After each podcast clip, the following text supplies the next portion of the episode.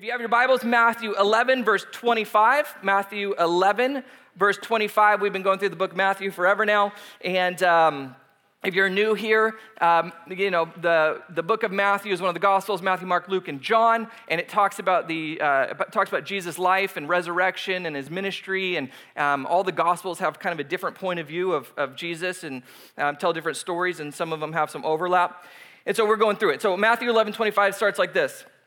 At that time, Jesus said, I praise you, Father, Lord of heaven and earth, because you have hidden these things from the wise and the learned, and revealed them to, uh, revealed them to little children. Yes, Father, for this is what you were pleased to do.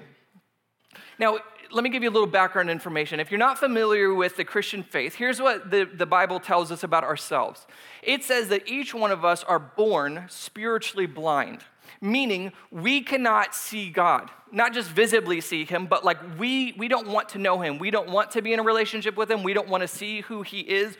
We don't want to acknowledge maybe his existence or at least we don't want to acknowledge that he has some authority and reign over our life. And so, uh, our disposition naturally is that we are going to reject and we are going to try to um, um, uh, uh, keep ourselves away from, we're in rebellion against God. And so, what this is saying here is, is saying that God reveals himself to some people, meaning he, he heals them of their spiritual blindness. He allows them to see who he is. And then, other people, he does not heal them or he hides himself from them. Now, if you're reading this, the first thing that we think, and this is kind of a Western American thing, is that's not fair. Because think about what's happening here is God allows certain people to know him and be in a relationship with him and others he continues to allow them to be blind and he hides from them. This is pretty big stuff. That's pretty, that's pretty serious. To not know your creator, and this has implications for our, our future, for our present, and also our destiny. And we think we deserve to know God. That's not fair, God. Why would you hide yourself from certain people and yet allow other people to know you? That, that doesn't seem fair. God, I thought you were supposed to be just. I thought you were supposed to be perfect. Why would you allow this to happen?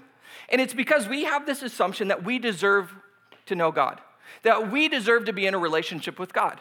But it doesn't really make sense because if you put this idea in just a regular context in our life, um, we don't make this assumption. So, eh, for example, you and I do not get fired up that Justin Timberlake doesn't want to hang out, right? Or fill in the blank for your favorite celebrity. Who is it? Justin Bieber? okay. No? I don't know. I went JT because that's like my generation, but I don't know where you're at. What do you guys got? JT? You're still JT? Yeah? Who's like, I try to ask some people who are younger than me, I'm like, hey, who's your like, who is the celebrity? You know, like who is the representative of your generation? For me, Justin Timberlake. Who's it for you? Justin Timberlake. Okay, God bless you. Anybody else? Anybody else want to try and play a game? No? Okay, good. Thanks for, thanks for playing, everybody. All right, here we go. Oh, I got a snort. Bet you that was Lauren. Gotcha. Um, Jesus. Good. That's cute. Okay. but see, you and I aren't aren't upset that Justin Timberlake doesn't want a relationship with us. In fact, we kind of realize look, he's pretty important. He's got a lot going on in his life. Um, we don't deserve to know him. We haven't done anything that he would acknowledge us. And so when we apply this to God, it feels like God would be a little bit more important than Justin Timberlake.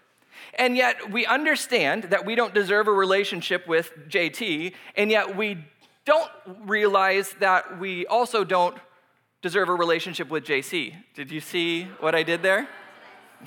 You're welcome. Okay, anyway. So the point is that God doesn't have to does not have to be in a relationship with us. He doesn't have to reveal himself to us. There is nothing in us or about us that deserves to know our Creator. In fact, it's the exact opposite. The scripture tells us that we are rebellious sinners. And so, not only do we not deserve a relationship with Him, but we deserve to be rejected by him. Now, this is a harsh reality, but this is the truth of the scripture. But it also says that God does not just leave us all blind and cosmic orphans, but he reveals himself to a specific group of people. And in this context, he says it is little children. And in fact, this is a thing that we hear over and over that Jesus um, wants our faith to be like a child. And obviously, this is figurative language here. He's not talking about uh, literally, he only talks to children. No, no, no. Of course, he's talking about um, a descriptive kind of uh, a description of who this type of person is that can know God. And so he contrasts the two. He says, There is the wise, the wise and learned, and there is the children. And the wise and the learned, they will never know God, but the people who are like little children, they can come into a relationship with God. So, what does he mean by this? The wise and the learned are people who um, believe that they know it all, that they're smart, they understand how the world works. In fact, um, they don't need God. God might be the problem. They are self sufficient, they can do this life on their own. And he contrasts that with uh, little children. And by the way, when I think about this, when I think about little children and I think about the wise, um, when, the, when I think about the wise, I think about us as teenagers, around 16. I don't know if you were like this or not, but at 16, I was sure that I had it all figured out. My parents, idiots. They don't know what they're talking about. They don't understand. You know, parents just don't understand, right? That was Will. That was Fresh Prince. Thank you. All my 25s and ups. Thank you. All right. Love you guys. Okay. God, how did I get so old? Every time I, eh, when I, here's what I realized recently. This is nothing to do with tonight, but I realized this recently. The 30 something is, it's getting, it's getting hard, okay? Because I make jokes and then the 18, 19, 20 year olds go, okay, dad. you know, like, lame. Ah, it's painful. It's painful. I'm still good looking though, so it's fine. Okay. Uh, where was I? Oh, yes, little children. All right. So we got the wise and the learned, and then we've got the little children. And what he means by little children is he doesn't mean that Christians should be childish. Of course, that's not what he means. What he means is that we should have a childlike faith and there's a couple attributes that I think are analogous to the Christian faith that children have. The first one is children know that they are helpless. My kids, they are helpless half the time. When their legs get tired, you know what they do? Just fall on the ground. Somebody carry me. Can you imagine if that's how we acted? I want to all the time. I want to just be like, I'm done. okay, someone take me. No, but the, the kids, they don't care. They're like, yeah, I'm helpless. Or when they don't want to eat dinner and they're too tired, you know what they do? Feed me. What? Feed me? Okay, can I have that, please? What if I, Amy, feed me. Put food in here, please. You know, like that would be awesome. But they are totally helpless. The best example of this is uh, my daughter, who is potty trained, cannot wipe herself. And so she's like, I need a wipe. I went poo poos. And I'm like, oh, you are helpless. like, this is, is, and they don't care. They're totally helpless and they're fine with admitting it. In fact, I'm pretty sure they like it. I think she could figure it out, but she doesn't want to. And that's what it means to be a Christian is to realize you're helpless. You can't do this on your own. You don't want to you don't you don't have any illusions to who you are. You swallow your pride.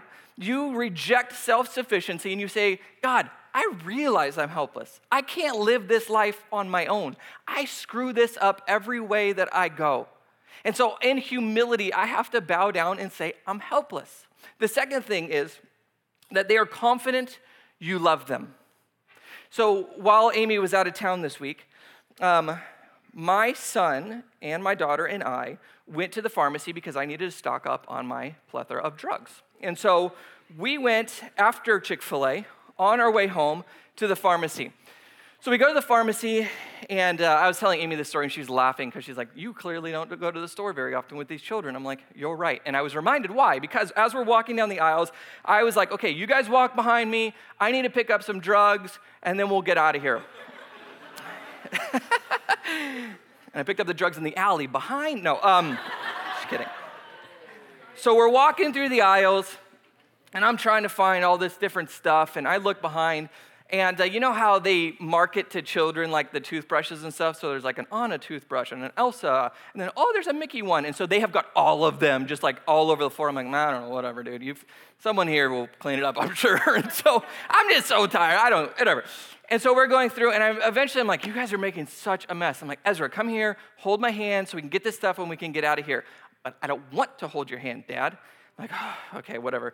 And so he falls on the ground. So I pick him up, and then he begins screaming as loud as he can and kicking, and then trying to punch me in the face. and so as he's trying to punch me in the face, I'm like, okay, well, this isn't working. And so I hold him like this. And so we're walking through the store, and he's kicking and screaming, like, ah! And people are looking at me like, oh my gosh. I'm like, don't worry, it's fine. You know, we're, we're figuring it out. Give me my drugs. And so we're walking through the store. And so I'm, I'm literally shopping as I have him here, Sienna here, and it just losing it. And I'm in sweats, by the way, because obviously, you know, it's Saturday. And, uh, and so we're walking around, and I eventually get to the, uh, the pharmacy where I'm gonna pay for all of this stuff. And they're just looking at me like, you are such a screw up right now. you are such a loser. I'm like, yeah, whatever. And so we pay for the stuff, and I throw them in the car, and, and we get home. And, and here's how this is exactly how children are, right? So he has just put me through hell, this child. And we drive home. All of 45 seconds later, he's like, wanna play? It's like, oh, you're not still mad about that whole pharmacy thing, are you? that was so like 45 seconds ago. Let's play, you know, scooter time. And this is how kids are, is they when they are young, they have no doubt that no matter how big of a pain that they have been to you, how, how much they have ruined your day, that you still love them. Like you're not really mad. Like you still, yeah, come on, we're fine, right? And that's what it is to be a Christian, is that we, despite all of our mistakes, are still sure that God loves us. That despite what good things or bad things that we may have done, that we can still find this trust and hope that Jesus loves us. And what's interesting is you see a lot of people that are on um, kind of both sides of this. You see some people that they believe that they're sinners and they're ashamed and they can't accept God's love. They realize that they've done really bad things. And so they can't believe that God loves them. And then on the other hand, you see people who believe that God loves them because they're a good person. But see, a Christian comes along and says, well, both are partly true and both are partly false. It's true that we are sinners and that God loves us, but it's not because we're good people, it's something else. And so let's continue on because we're going we're gonna learn what this something else is. In verse 27, it says, All things have been committed to me by my Father. No one knows the Son except the Father, and no one knows the Father except the Son, and those to whom the Son chooses to reveal him. Now, we could go into this, and this could be a whole sermon in itself because there's some really deep theology in here. See, what Jesus is claiming is that he has this very unique relationship with God.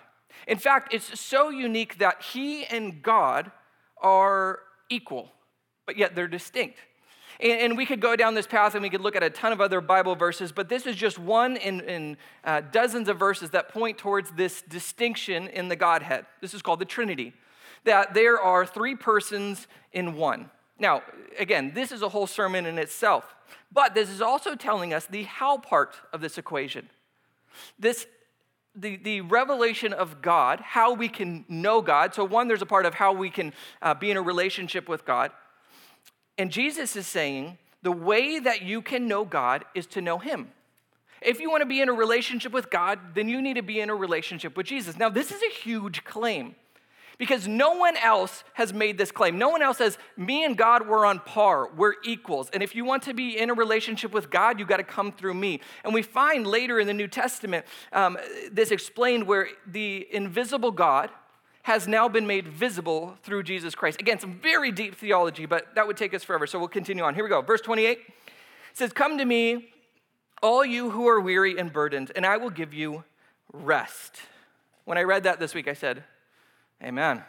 Where do my kids go while we do this, though? Like, how's that, how's that work? Take my yoke upon you and learn from me, for I am gentle and humble in heart, and you will find rest for your souls. For my yoke is easy and my burden is light. So, Jesus makes a couple assumptions here as he's making this pronouncement. The first assumption he makes is that we are all weary and burdened. We're tired and we need some rest. So, on the surface, we all can understand why we might be tired. It's different circumstances for, for each one of us.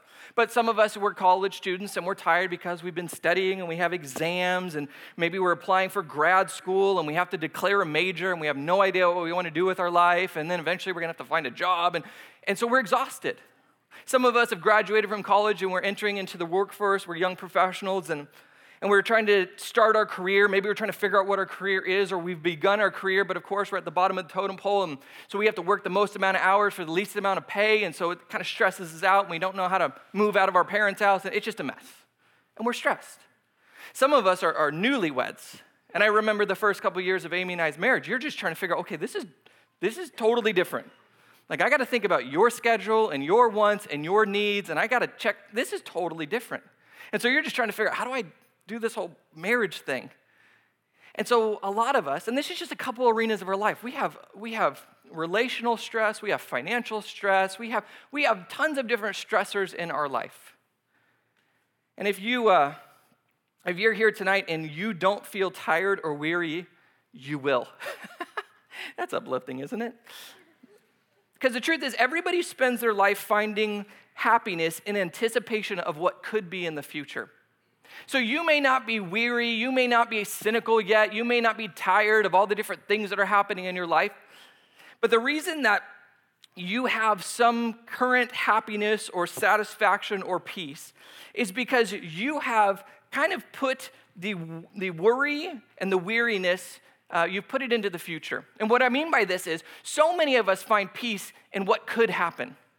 Well, if I can get that job, if I can find that spouse, if I can have that car or that house or that recognition or that whatever it is, we put it in the future and we say, I'm, I'm not completely fulfilled and happy and peaceful yet, but when I have these things, then I will be. And that gives us a little bit of gratification in itself, just thinking about what could be.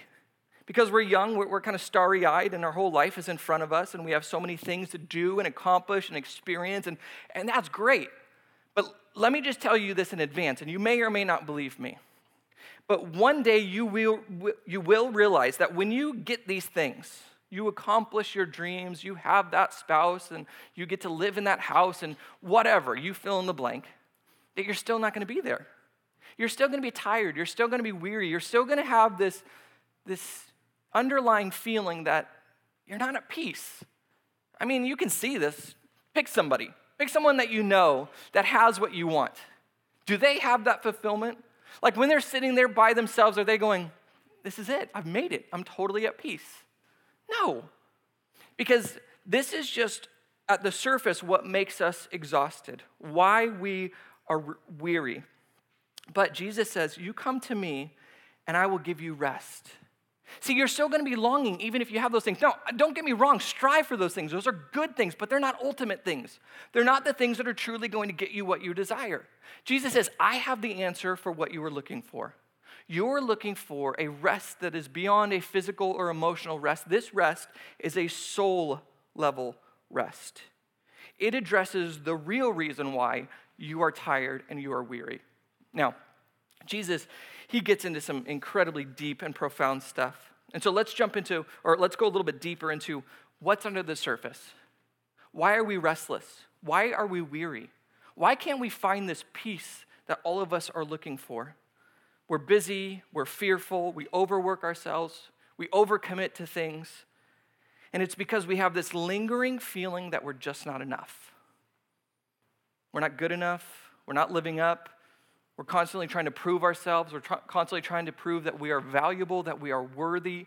We're trying to prove it to ourselves to this little voice in our head that continues to say, You're not enough. To these people in our lives that continue to say, You're not enough. There is something within us that knows that we should be here. We should be this person. We should be accomplishing these things. We should be doing these things, and yet we're not. We're falling short. It's this intuitive feeling that we're not who we should be. And when we realize that we're not who we should be, whether consciously or subconsciously, it fills us with anxiety and worry and fear and guilt and shame. See, one of my one of my biggest fears is that I'm going to fail as a pastor. Not just like morally fail, but just like not be any good at it.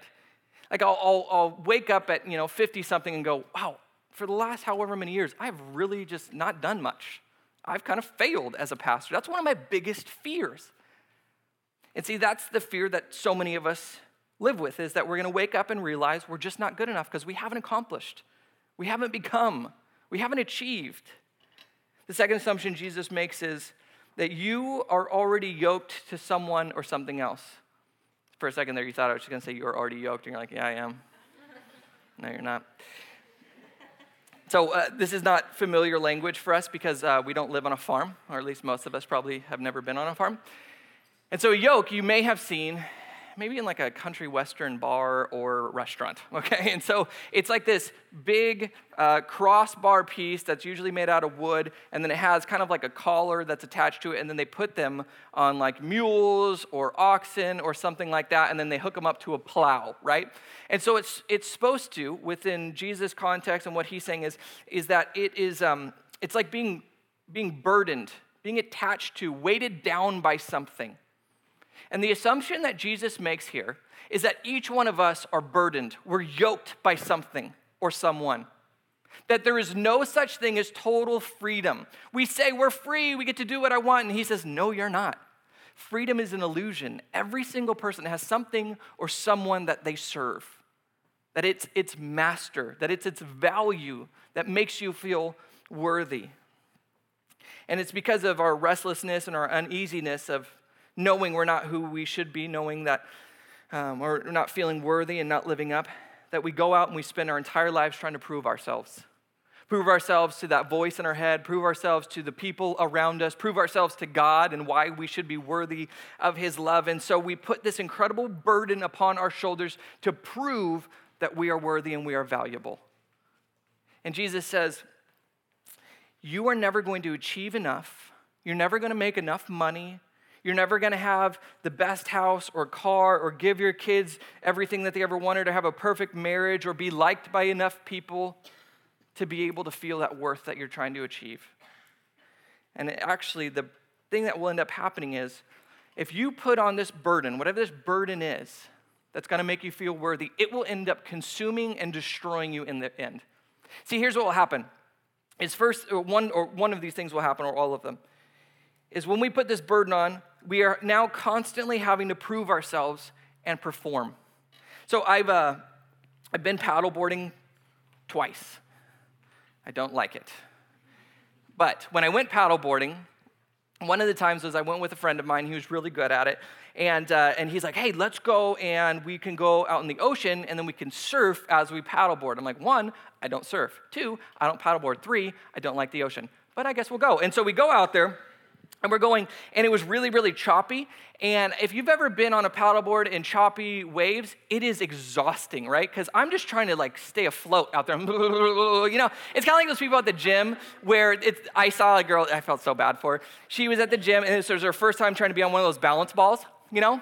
And the trainer put her in the middle of the gym in front of everybody and shows, they're like, okay, now go ahead and squat. And if you've ever done this before, you know this feeling. You go there and say, you know, she's like, that's weird. I think there's something wrong with this. I don't know. And, uh,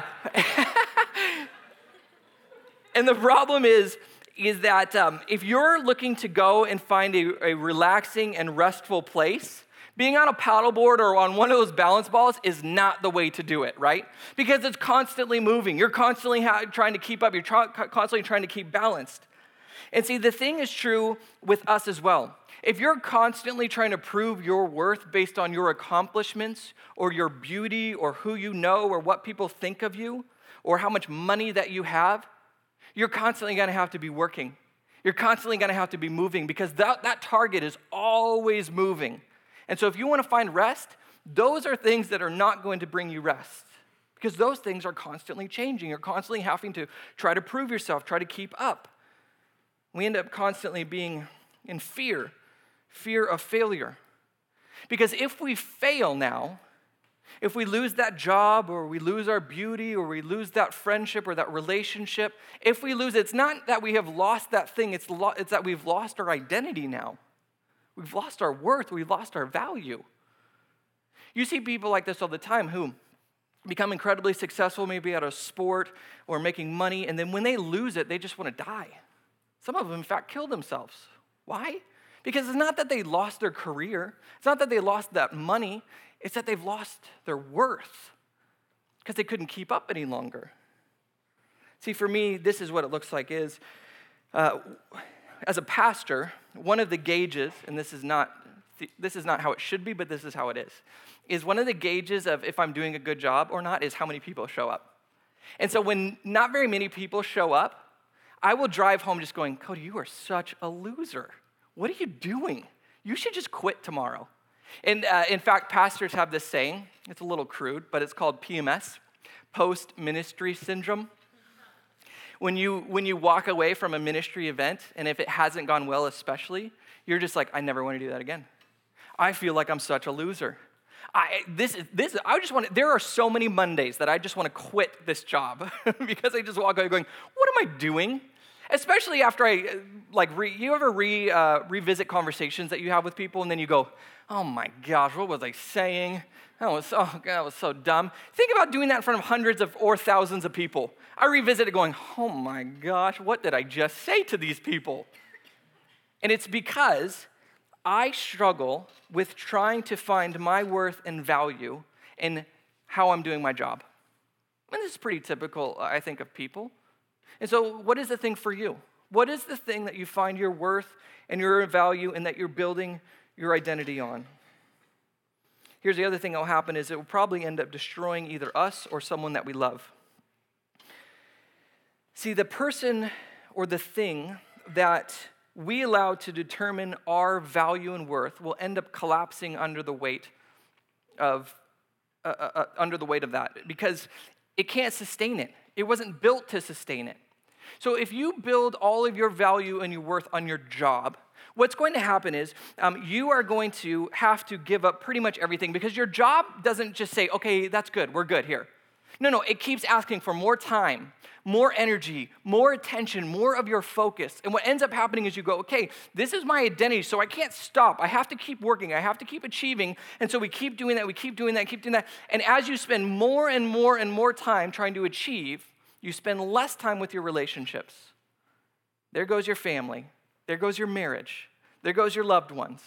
I was talking to a guy this week who's a friend of mine, and he works at um, a large investment firm. I, I don't know much about investment firms, but I've heard that it's like a big deal where he works. And these guys are taking home millions and millions of dollars every year. So I was asking him, well, what do you want to do? Like, obviously, that would be pretty cool. Like, you, you make a great uh, salary, but you could obviously continue to move up the ladder and make more and more and more, and that opportunity is there. And he says, I'm, I'm not going to do that. I said, why? He says, because if you want to operate at that level, you have to give up everything. You don't have relationships, you don't have a family, you don't have anything because it requires you to be there on call all the time. He says that's not worth it. And see, that's what happens is people end up sacrificing their relationships for their job. Okay, but maybe your thing is my whole identity is based on my relationship. It's a spouse, it's a boyfriend, it's a girlfriend, whatever.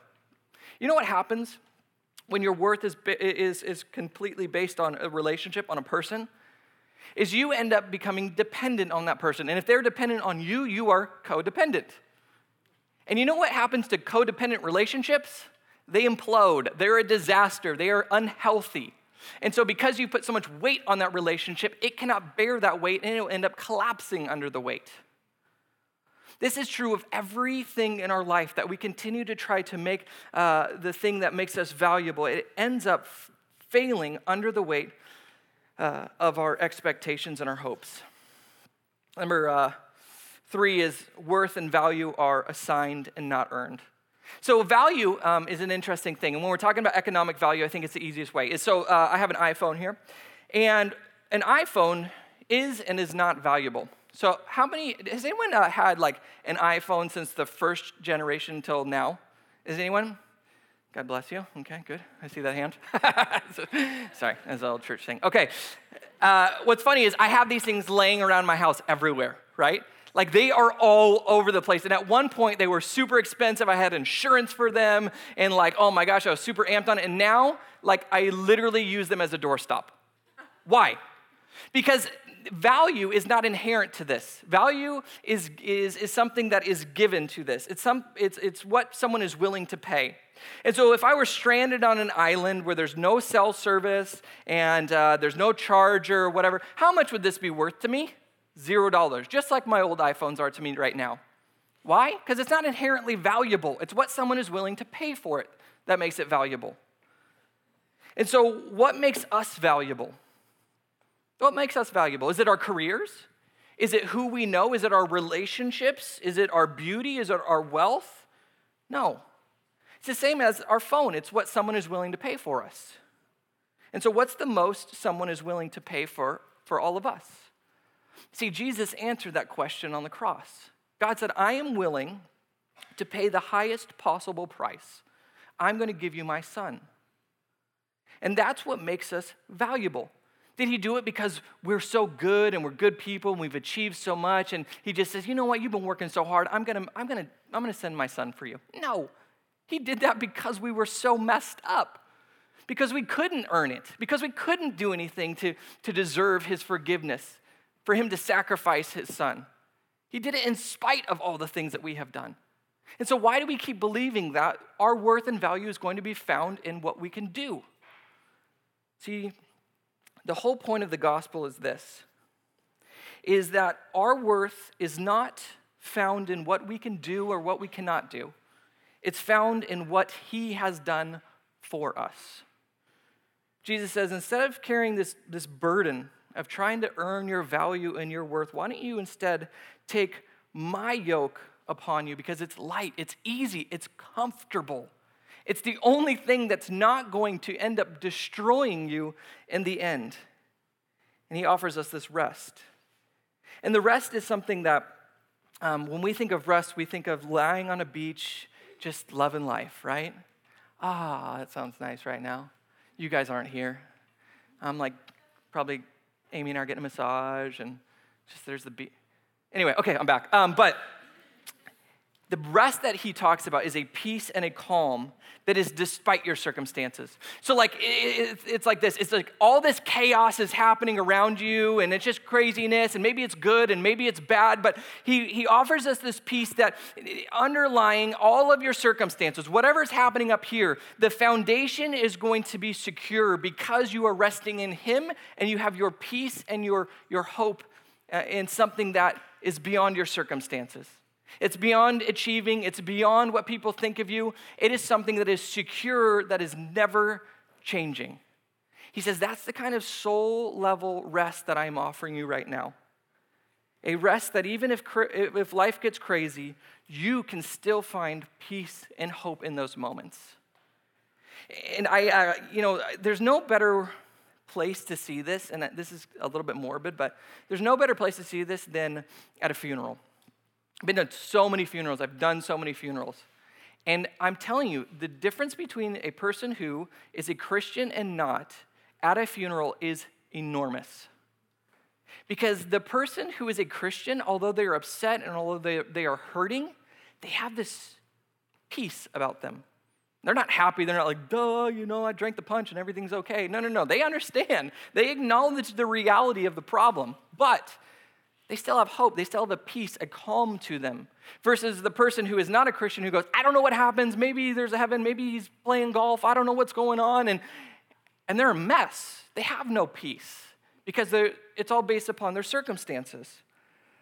See, Jesus says, Why don't you come to me and I will give you rest? Why don't you take your yoke or my yoke upon yourself? Now, there's a clarification that you need to make here is Jesus is, on one hand, freeing us from having to prove ourselves, which is incredible. However, he's not just saying, so now be free, be totally autonomous. No, no, no, no. He's saying, I'm freeing you from this heavy burden, and instead I'm putting this other burden upon your back. It's light, it's easy, it's comfortable, it's me. Because total freedom and autonomy is something that is not actually, actually possible. It's not logically possible for us to do whatever we want whenever we want. We have to live by some constraints. And so Jesus says, if you live according to my, my constraints, you are going to have the lightest burden. It's a comfortable one, it's one that is not going to destroy you at the end. So he says, when you, when you put my yoke upon your shoulders, you now are following me. You're going to according to Riley. So in that in this um, in Jesus' day, there was teachers and there was disciples. And so for us, the way that we learn is we go to college or we take an online class or we go to high school or whatever and we go in there and we may or may not listen to the person and we may or may not like them whatever but if you wanted to learn in jesus day you had to become someone's disciple and to be someone's disciple meant that you have given up complete control of your life and you are now following them you serve them, they dominate pretty much everything in your life. You do whatever they tell you to do. And Jesus says, if you want to find rest, then you have to become my disciple. You have to follow me. I'm not just freeing you so that you can run and go do whatever you want to do. No, no, no. I'm freeing you from one burden so that you can take this burden, this discipleship burden, onto your shoulders. And this is totally countercultural to what we believe freedom can look like. But it makes sense. Let me use my kids as an example. Um, not that I'm not picking on them enough today, but my kids. My kids believe that they will be most free when they get to do whatever they want to do, right? When daddy stops telling me what to do and I get to do what I want to do. I get to run around. I get to throw food all over the place. I get to hit my brother. I get to do whatever I want to do. That's what freedom looks like. But you know what real freedom looks like? Real freedom looks like listening to daddy because daddy knows some things that you don't know. Daddy has some resources that you don't have. He has some insights about you and the world that you don't have. And so, if you really want to be free, you need to listen to dad because dad's going to help you avoid some pain and some suffering and some consequences in your life that you don't have to have. And so, real freedom looks like the constraints of a loving father, not autonomy. That's what Jesus is offering us here. He says, if you want to find true freedom, then you need to take my yoke upon yourself. Now, here's the test, and I want to end with this. Here's the test. You can tell the level of your trust in God by how well you're able to rest. When you sit alone by yourself at night and you're reviewing your life and you're thinking about what's going on, are you able to find a soul level rest or not? See, some of us, we don't, we don't believe in Jesus, we're not sure about this, and so we would say, No, I don't have that rest at all. And this passage is an invitation an invitation for you to come and to be in a relationship with Jesus so that you can enter into this soul level rest. Some of us are restless. See, we would say that we're followers of Jesus, but we're still restless. So, like this week when I was sick, I couldn't sleep. I'd wake up every two or three hours. I was tossing and I was turning and I was uncomfortable. I never got into that like deep, like REM sleep that real rest. I was restless. And some of us are Christians, and yet we haven't experienced this rest that Jesus is talking about here. And I think there might be two main reasons why we don't experience this rest. One is because we have a lack of repentance. We cannot experience God's rest until we have a conviction of the sin of our lives. It's not simply that we understand that we're sinners and that we've made some mistakes and that God doesn't like when we do X, Y, and Z. No, it's unless you recognize your sin for what it is, unless you recognize how wicked and desperate your heart is, you are never going to be able to enter into this, this deep soul rest. Because it will always be this like lingering ailment that you've never fully dealt with before. So, uh, if you've ever had a toothache before, I've had a couple cavities, a few root canals, fun stuff like that you have, when you have a toothache, if it's not too extreme, you have this just lingering, aching pain.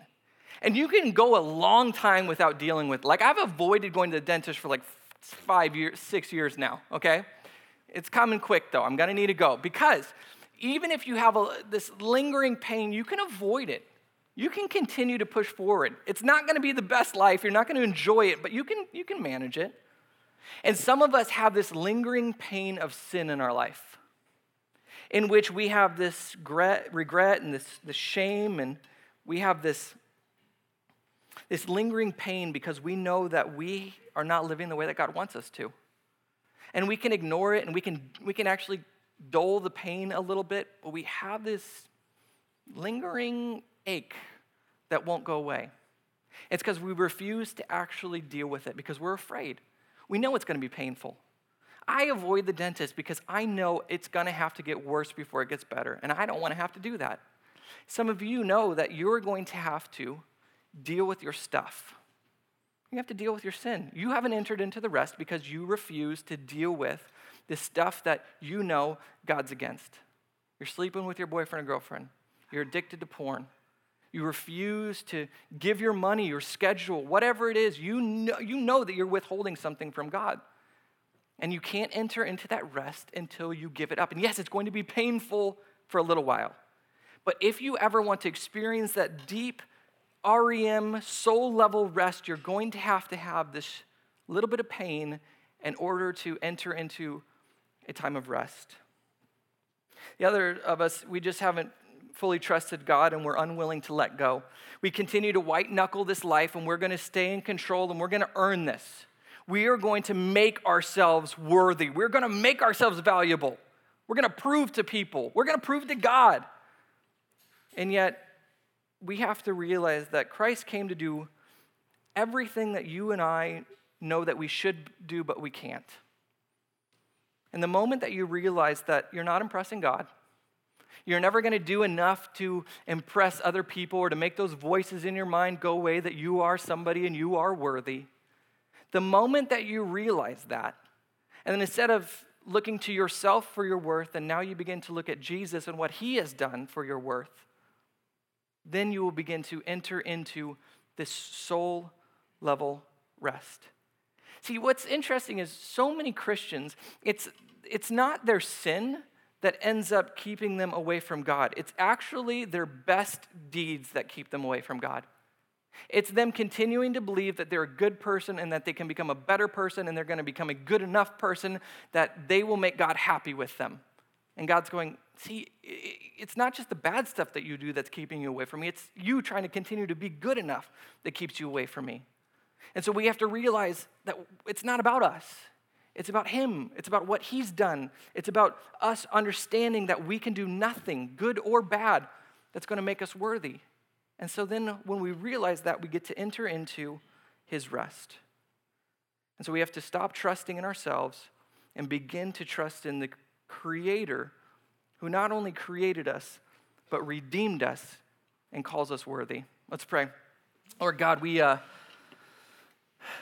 we thank you for um, the insight, these words of wisdom that you have put into uh, the scriptures, that you have given to us, Lord God. It's crazy how you understand our hearts uh, so much more than we understand our own hearts. Uh, thousands of years ago, you, you knew what we would be struggling with today. That these words are self authenticating, that they reveal the truth and the reality of who you are because of just how profound and insightful they are, Lord God.